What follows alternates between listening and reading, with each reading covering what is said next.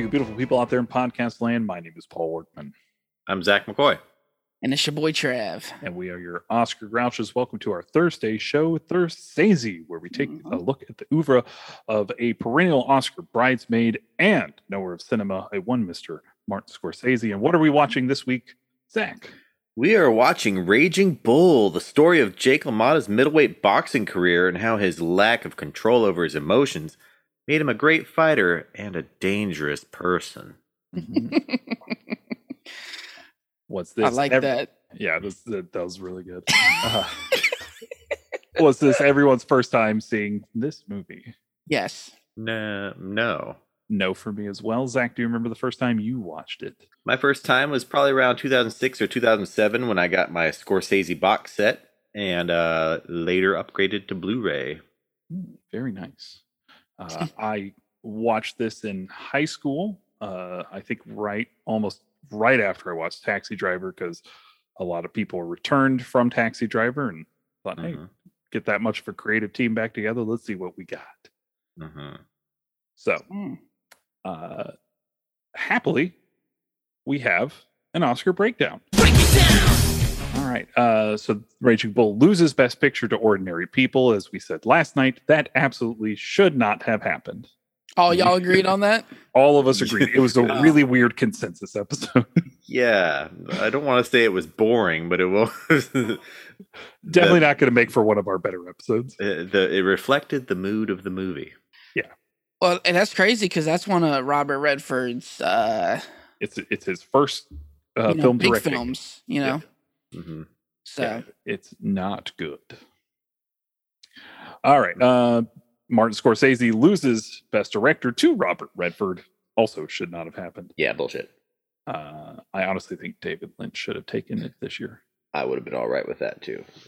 Um, Robert De Niro wins Best Actor. Mm-hmm.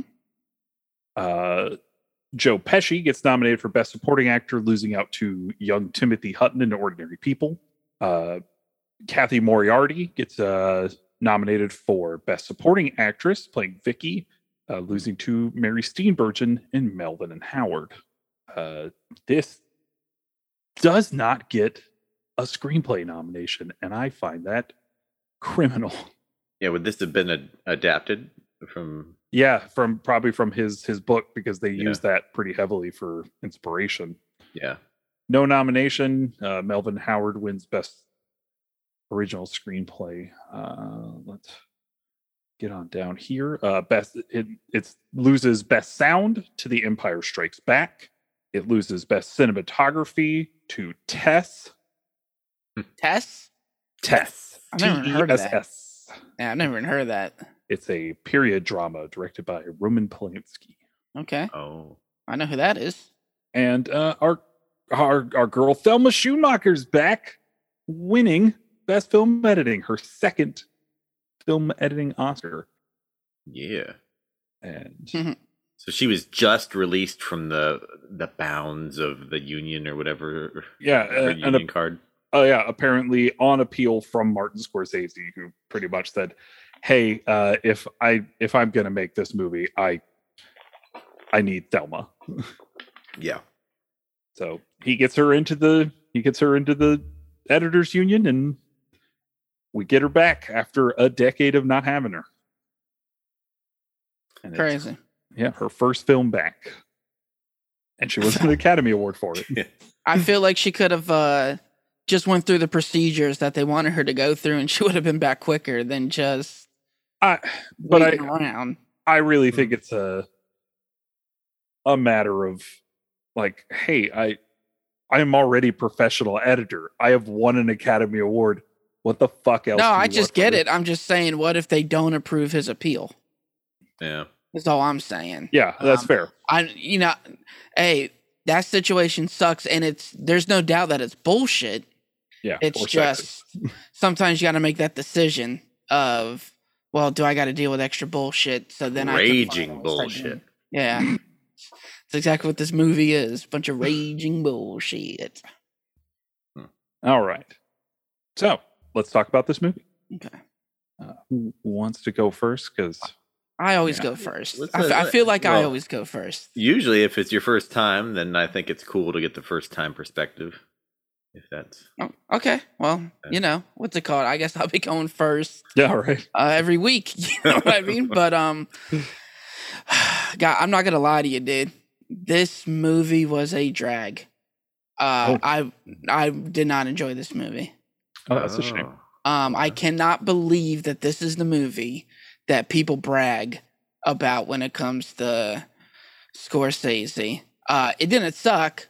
I'm not saying it sucked, but God, it was like forty minutes too long. And again, we're doing weird stuff with under. His second wife was fifteen, right? When he picked her up. Yeah, but I mean, okay. This is a true. That is. I get a it. Fact. I get it.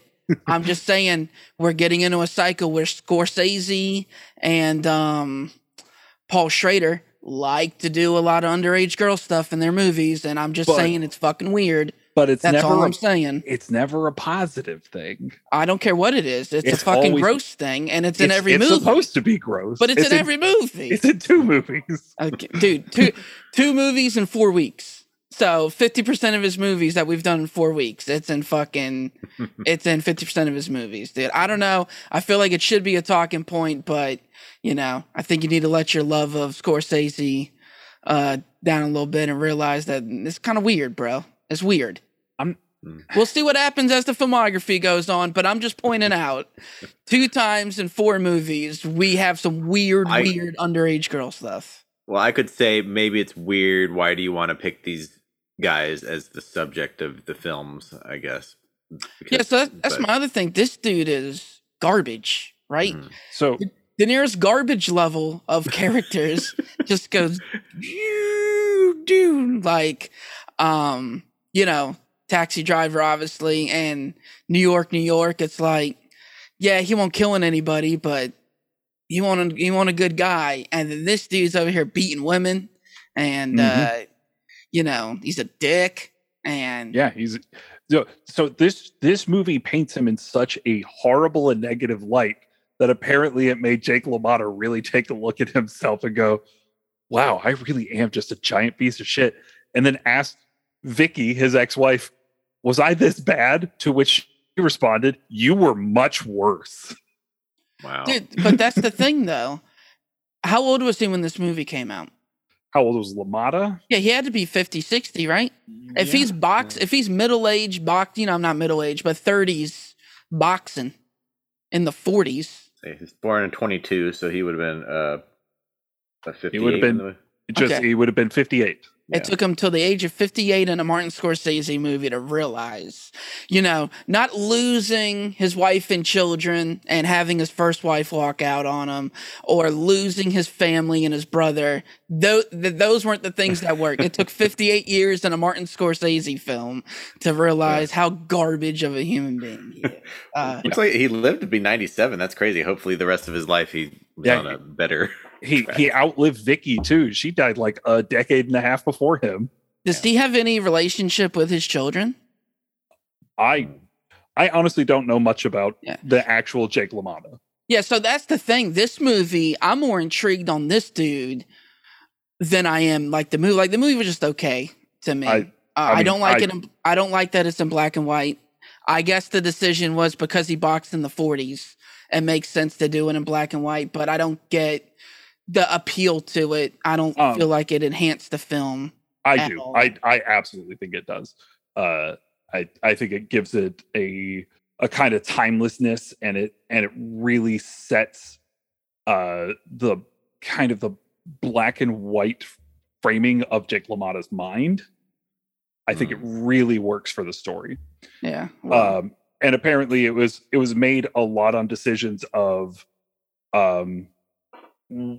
what they were able to use as far as like gear, because they couldn't get like uh era appropriate gear, so they they wanted You're to talking about black. Like boxing gear and stuff. Yeah. Okay. Yeah, apparently like the bright red gloves were not a big thing in the forties, and that was pointed out to them pretty early, and they were like, mm, well, let's go ahead and just shoot it in black and white. And it uh And apparently there was also a uh, quote in the book where Jake LaMotta says that whenever he relives parts of his life, he sees it like a black and white movie. So they were like, oh, well, all right, we'll take oh, that as poetic he, license. He also got punched in the head for, you know, twenty years. So hey, that's that's you know, fair. You know. um, no. I'm trying, no. you know, so, yeah, some of the things I do want to point out positive-wise, uh, when they fast forward a little bit and, you know, he's older and retired, um, they did a good job with the makeup on De Niro, the whole face thing, making him fat. You know, who was wearing these, these, well, these, what? He gained weight for this? Mm-hmm. Like sixty pounds. Dude, that's wild. Because he was in really good shape. So, yeah. Doesn't that put a halt on production? Um, I, I think because they most likely shoot it in a sequence where he goes from being in boxer shape to being fat. That's what I mean. But you still can't gain yeah. sixty pounds in a week. Like, right. um but like you know there's there's the middle parts where he's not boxing, where they constantly remark on his body and how flabby he looks, right right or he's like the one scene where he comes in like holding his stomach, he's like, I'm one hundred sixty-eight pounds, I'm supposed to be one fifty-five. Like, you get those gradual scenes where if you shoot them in the right order, right, you can shoot those scenes, like shoot all his boxing scenes up front, mm-hmm. then shoot all those scenes kind of in the middle, and then you got all fat. I'm not knocking the dedication to the role. I mean, De Niro's over here driving around in taxi cars, you know what I mean? So I know he dedicated the role. Well, he boxed, but... he boxed with Jake LaMotta. Um, but yeah, De Niro obviously did a fantastic job, but uh, Joe Pesci killed it, dude. It's crazy that this is like his technically second movie. Mm-hmm. And yeah, man, Joe Pesci's so good, dude. Underrated. Indeed. Zach, you haven't said much. You got anything to add? Hmm.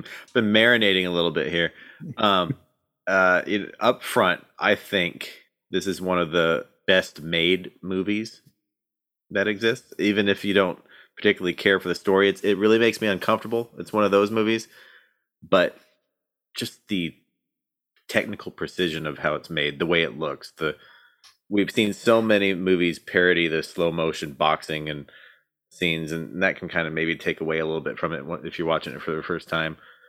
Um, it's just it's a gorgeous movie, and I personally, you you remarked on the main series episode about John Hurt, maybe you know deserving the best mm-hmm. actor, and he is amazing too. But I personally think this De Niro performance may be some of the best acting like in the history of movies, especially when you get to the latter parts, like when he's in jail and stuff. And I just. I lose it with him when he's slamming his head on the wall and and that's a good thing. Crying out and shit. It's just yeah. I mean, yeah, I think he did a good job, but this isn't even the best De Niro performance we've watched, in my opinion, so far. I think mm-hmm. his performance in Taxi Driver was much, much All right. better. But then again, maybe I just prefer that. This is why. So this is why I wanted to go second, because I wanted to hear Zach's thoughts, mm-hmm. and then I wanted to speak on his opinion on New York, New York, because Zach didn't like New York, New York because it was so uncomfortable mm-hmm. and how he treated his woman. But then you got this. I feel like this should have triggered you way more than New York, New York. I I, I think. think... Go on, Zach. I, I, I don't want to speak for you, but I, I have kind you, of a You sure you don't, Paul? No, go on. Um... A lot of the uh, the issue with New York, New York is the consent stuff. Like, um, early on, she's really telling him, "No, get away from me, get the fuck away from me," and, and it's just over and over again. He tries to get with her. Vicky makes bad decisions to be with him, and she finally leaves him. That doesn't excuse what he's doing or anything. Well, she's fifteen years old, dude. Yeah, yeah. Like, right. Yeah, that's true. You know, he's fucking a fifteen-year-old girl in this mm-hmm. movie. I just wanted to make that clear to anybody yeah, who's no, not. Nobody should lose sight of that. No, it's it's right. part of the reason that Jake LaMotta is just a horrible human being. How uh, so, how's this guy in the Boxing Hall of Fame? It, people just you know you come I, out. I don't. I don't. I don't want to make light of statutory rape or anything, but it's nineteen forty-one, and people just looked at it differently. Like, it should be looked at exactly the same then as it is now. If the movie didn't come out in nineteen forty-one, right? The movie came out in nineteen eighty, and he right. didn't get inducted into the Boxing Hall of Fame until nineteen ninety something. So yeah, yeah. that that excuse of nineteen sure was looked at differently for sure, because I mean, in the eighteen hundreds, you had people giving away their thirteen-year-old daughters as soon as they bled. You know what I mean? Mm, That's yeah. history. But, you know, when these decisions are made here, I don't feel like it's looked at differently. Like, it's fucking gross. People go to prison in nineteen eighty, you know, for having sex with underage girls. I mean, and Jake LaMotta goes to prison for it and, and later on in the film. Uh, so, see, I thought he got in trouble for letting her drink underage in the bar. I didn't know he That's had sex with said girl. I guess I just... I know, he had like seven seven wives and mistresses. mistresses who knows? Yeah. But yeah, I, you're you're correct about that is part of the reason why he went to jail for the underage drinking. But I mean, I, I guess it was just one of those things where I had always just kind of assumed that there was some of that going on, especially with how the film starts out, him picking up a fifteen-year-old girl. Especially like, with Joe Pesci's character, uh, Joey. Joey's his name. When Joey's like, "You're married. Le- leave the younger girls to me." And and what Frank a, Vincent's oh, dude, character is like putting her in his cringe. car and like, no, like everybody in this neighborhood is trying to bang this fifteen-year-old girl. I know, it's, dude. It's so it's weird. Like, it is awful. Yeah. Um, yeah. So. Yeah. See, I just feel like. Every week we talk about a Scorsese film, minus like the documentary stuff. And every week we have an uncomfortable conversation over a Scorsese film. And that's all and, I mean is I, that I every film, and we're not talking about uncomfortable because of their actions. We're talking about uncomfortable because of, th- like, dude, we all got kids. You know what I mean? Like, mm-hmm. ugh. It's gross yeah. stuff, man. And and I think that's what Scorsese wants from you. He wants you to have these uncomfortable conversations, because why else would you put want? these? Why would you put these things on screen if you don't mm-hmm. want people having uncomfortable conversations about them? It, he's showing us the dregs and the ills of society for not for no reason, and he's kind of one of the only people around this time going to these depths and these extremes. Right. Yeah, I mean, and he, he never glorifies these men that that he enjoys making shitty movie or shitty. Right. Uh, yeah. When, well, when they, the, but they they kind of get glorified when De Niro wins best. Like, you just can't help. I I understand it's him playing a character, but it also glorifies this dude because the movie is so successful, right? So it's still glorification and and. Scorsese wants to make a successful film. It isn't like he doesn't want to. So therefore, those actions still get glorified in some manner.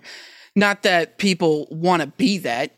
But right. then again, you got guys like saw Taxi Driver and now wants to kill the president. Yeah. For real. So we have a note yeah, about that, that next week. Yeah. So there just always seems to be something with these movies is all I'm saying. And as a guy that... I know who Scorsese is, and I knew him for a gangster film guy, but that's not really his discography for real. Like, that's like a third of his discography. And if, as I'm watching more, there's just a lot of weird stuff, and I'm interested in when we finally get to his next big film, King of Comedy, and what sort of weird, gross things are going to be in this film. That's what... Yeah. That's a movie right there.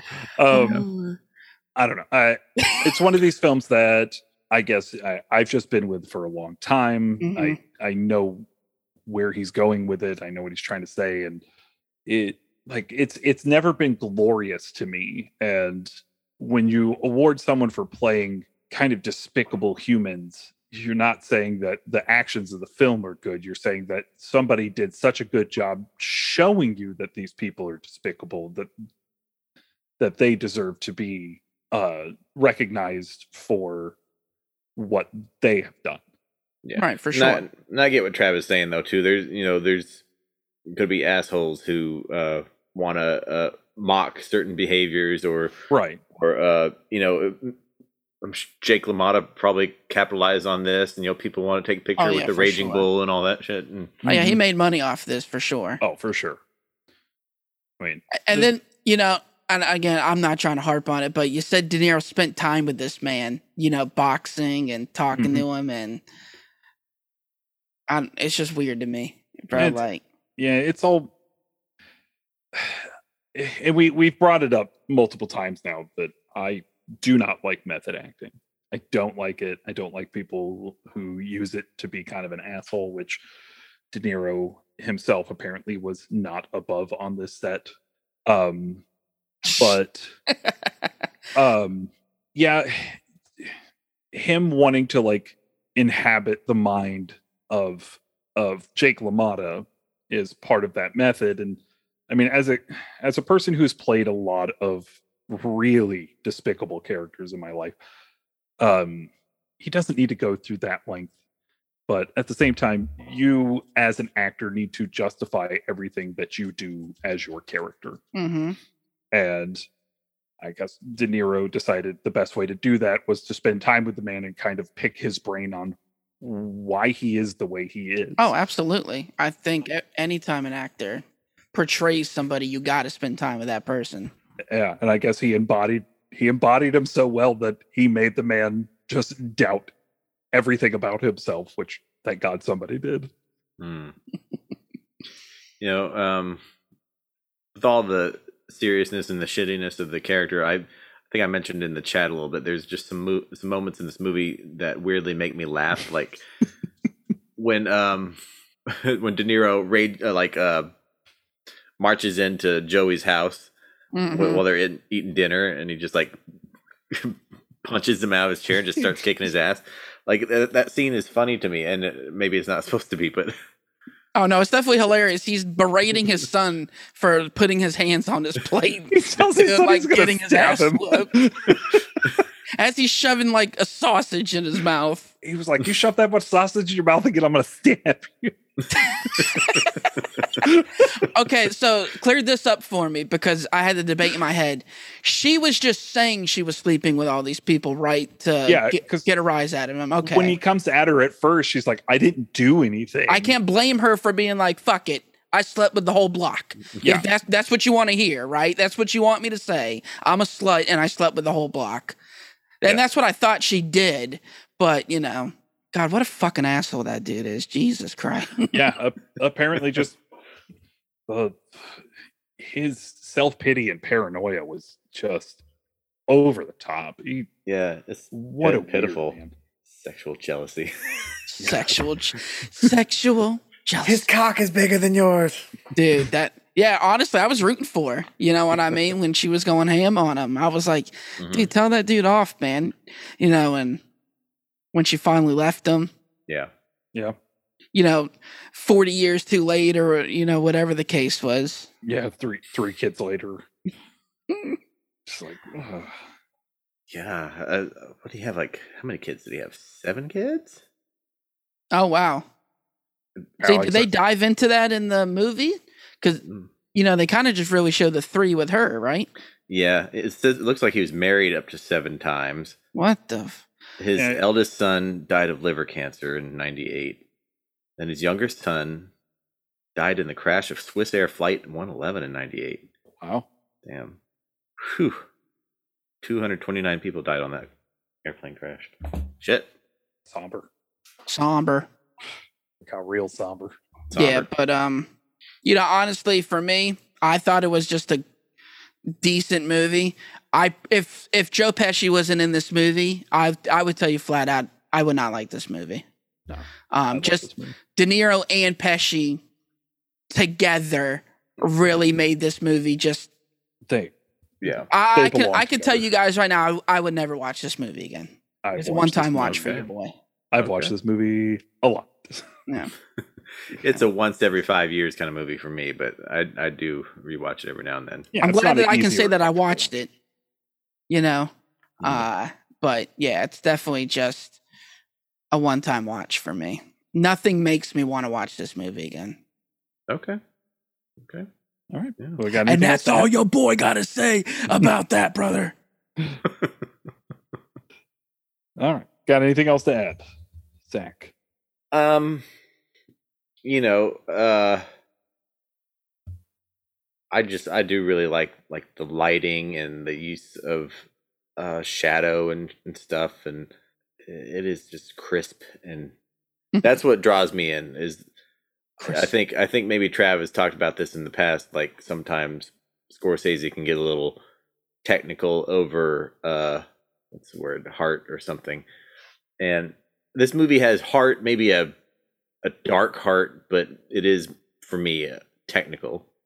Yeah, um, I guess I'll, I'll I'll go ahead, and I almost forgot to bring this up. So Scorsese almost dies of a of a drug overdose before doing this movie, and uh, uh and so Robert De Niro read Jake LaMotta's book while he was doing Godfather Part Two, and he brought it to Scorsese on the set of uh, Alice Doesn't Live Here Anymore, and he said, "You got to do a movie about this guy." So this was mostly a uh, De Niro vanity project, mm-hmm. uh, because De Niro just liked playing scumbags.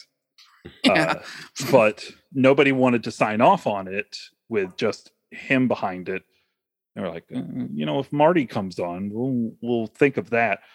So uh, Mardik Martin does the first pass on it, right? And uh, I guess it's a completely different script because uh, after. After Scorsese almost dies, he brings it to him one more time, and uh, Scorsese, who didn't want to do this movie at all, uh, mm-hmm. says he doesn't care for sports, he doesn't care for boxing, uh, especially, and uh, essentially agrees to it after getting uh, overdosing, because he's like, uh, I kind of, not that I think Jake LaMotta's a good person, but I, I kind of relate to getting so high and falling so far so fast.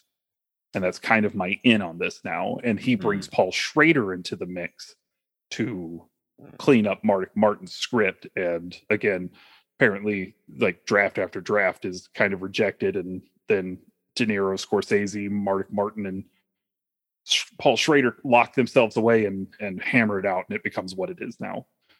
And then uh, Scorsese thought after uh, New York, New York bombed that this was going to be the last movie he ever made in Hollywood, and wanted it to be as perfect as he could get it. And I argue that he got it there. I do got a question. Yeah.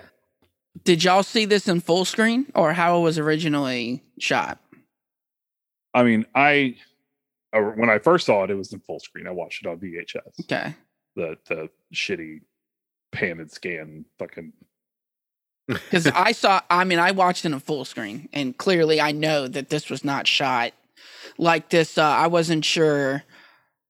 There were some things that I were that they cut out, you know. To I don't even know why who they got together and decided it was a good idea to make films f- full screen. Anyways, if they weren't shot that way, I fucking hate it, and yeah. Unfortunately. You come across a lot of them, especially on streaming services like that. And uh, yeah, so I didn't know. Maybe I missed out on some of how beautiful it was shot yeah, because I saw it in full screen. Because the, the way those boxing rings look in the the original like sixteen nine mm-hmm. is they they feel like massive canvases. They almost feel like movie screens. Yeah, they don't in the full screen. It's pretty much all De Niro and a little bit of boxing right, while they're in the corner, and that's uh, that's all you get. Oh yeah, you you might need to rewatch this in sixteen nine because it is gorgeous. I'm not that interested in it. I appreciate it. Also, this movie's perfect. So, uh. um, thank you for all those uh. details on the back. um I was reading here talking about uh De Niro lived in Paris for three months eating at the finest restaurants in order to gain sufficient weight. What a hard life. God. What a hard life. Also, apparently De Niro became an, an actual amateur boxer while training for this movie, and yeah, entered sure entered three boxing matches and won two of them. I'm sure he did. I mean, the he was in great shape. Shit yeah. looked good too. I mean, the the boxing scenes looked take that damn good. Yeah, good looking guy. Yeah.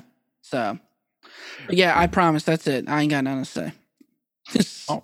All right. Well, we uh, we have uh, this is in the National Film Registry. Mm. And uh, you guys are going to guess a year for me. Quick note, this cannot go in in nineteen eighty-nine. Right. Because it has to be ten years eligible. So we're Correct. finally to the point where films cannot be first class, period. Okay. So that being said, what year did this get in? Uh, I'll go first this time because Zach did last time. And me and Zach always are split, like the years are split between us. So what's it called? I'm going to say ninety-three. That's ridiculous because I actually do have ninety-one here written down. I told you every week, dude. It's there's a year in between us, man. Huh. Well, uh, neither of you win the Price is Right because this was a second class. Okay. Winning wow. in nineteen ninety because it is that good. And uh, it is the first film ever to go in in its first year of eligibility. Wow. Okay. No, nothing in the first class was a film from nineteen seventy-nine. Mm-hmm. And uh, I'm not sure. I'd so what to... you're saying is Oscar-winning Ordinary People did not go in. Oh, in... Oscar-winning Ordinary People did not go in. Okay. Best Picture winner. Uh... Uh, in fact, in nineteen eighty, the only two other films to go in the nineties are The Life and Times of Rosie the Riveter, a documentary in ninety-six, and Return of the Secaucus seven in nineteen ninety-seven. Do they have to let in X amount of documentaries a year? No. When they do these? No? I don't, I don't think so. How do so. some of these documentaries get in, dude? Like, because I don't... Over movies. Probably the, well, uh, the historical realm. I mean, the Library of Congress probably... Congress probably... uh favors historical stuff. Mm-hmm.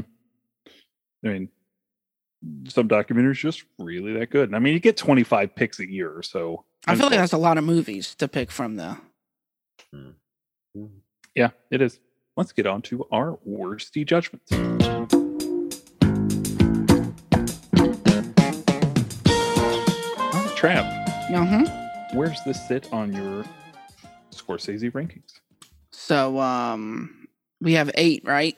Eight, eight films that he has directed. That actually, okay, yep. So uh, yeah, this is sitting right there at my number four spot. I put it. I did enjoy it more than New York, New York, because even though I thought the pacing of Raging Bull was a little slow, it was nowhere near as slow as New York, New York. And uh, there's just I love Last Waltz way too much. I mean, there's no way I could put Raging Bull a lot above that concert or Mean Streets or Taxi Driver. So, yeah, I'll, I'll put in number four spot. Middle of the pack. Zach, where does this sit on your Thursese ranking?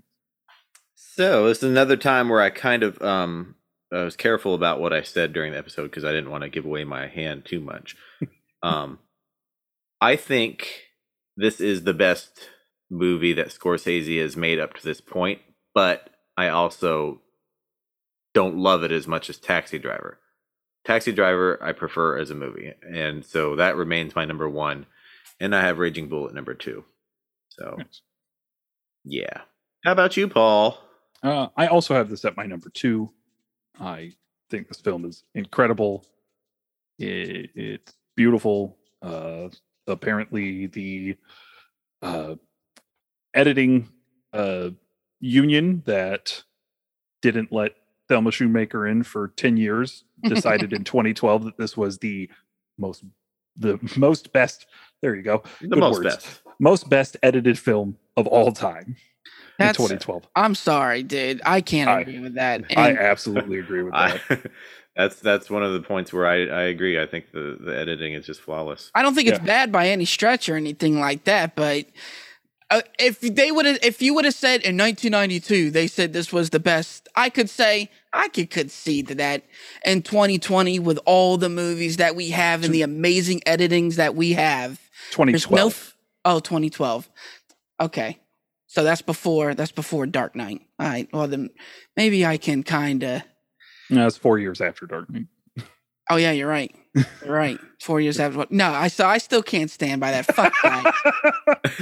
I have to agree. Uh, I I don't know. I put it at my number one, but I can't argue that it shouldn't be there. Yeah, there's yes. some serious, and I know y'all are going to think I'm goofy for saying this, but um, was I, Fast Five is one of the best. Ed- you can say what you want about the franchise, uh, of course. Fast Five edit just edited as a film is insane. It's one of the greatest edited films ever in all the things that they did in that film. It's and there's no well way Raging Bull is better edited than Fast Five. I can concede to somebody saying it's a better movie because it's obviously better written. There's no way that's better edited than Fast Five or or Dark Knight. Yeah, no way. No way. I'd die on that hill. No way. I, Fuck you, Academy. I, I will I will place flowers on your grave, sir. What What is it you like to say? I disagree. uh, I disagree. All right. So uh, I think we're going to call it there. Uh, and uh, I don't know how to transition to this thing. So, Jonathan. Well, uh, yeah. This thing. um, Trav, let people know where they can find you on the socials media. There you go. That's all you got to do to transition. Just just, just say our names. Uh, yeah, of course, you can find me on the Instagram at Z K Audio. You can find me on the Twitter at T R A V I O S C K, where I'm also on Letterboxd, and I'm giving my super different opposing ratings than Paul does on his Letterboxd. So feel free to check those out. And uh, you can also listen to a podcast. I'm on Leveling Up with Benjamin Banks every Tuesday. Uh, and you can find that on Apple Podcasts, Spotify, Stitcher, iHeart. And uh, check out the video every Friday. And uh, Mister McCoy? Well, I'm glad you, you know we've got you here with your different views, because variety is the spice of life. Mm-hmm. And um, the spice must flow. Yeah, it, it must. Um, you know, you can find me on Critiker, Zachmaster, X A K K M A S T E R, TikTok, House Havoc, or Letterboxd by searching my name, Mister Workman. Uh, you can follow me across all platforms on social media. That is Twitter, Instagram, TikTok, and Letterboxd at Father of the Fear. Letterboxd, where I keep a running tally of all of the films that I watch. And this week I watched Lamb, and Lamb is wonderful. When I have yeah, the A twenty-four, Lamb. The A twenty-four online showing is tomorrow. So oh, tomorrow night. I, I hope everybody watches it and uh, gets a real kick out of it, because that movie is wonderfully weird. Got a few bags of wool, actually, right? Just right out of reach here. Is it is it three three bags of wool? Actually, yes, it is. Are they full? They are. Hold on, I, I gotta Hold grab on. I, I swear, if this man pulls out a black sheep, Baba, Baba. Oh God! Sorry. Whoops. I love Why does he visual- have three bags of wool? Who the fuck knows? I, I love how many visual gags we employ on this. Very, very. That nobody can ever see. there, it's not black, but it, it, it is three bags. For a second, it didn't look like a pound of marijuana in like a Ziploc bag. Uh, These are from from my grandparents' farm. They sent them back for the boys to do school projects. Some very nice some huh. colonial. You don't need to go to Walmart, get cotton balls. We got you.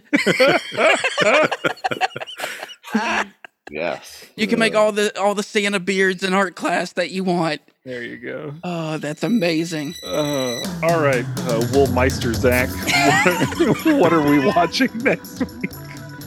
We are watching Medicine Ball Caravan, which you can't find anywhere, so don't try.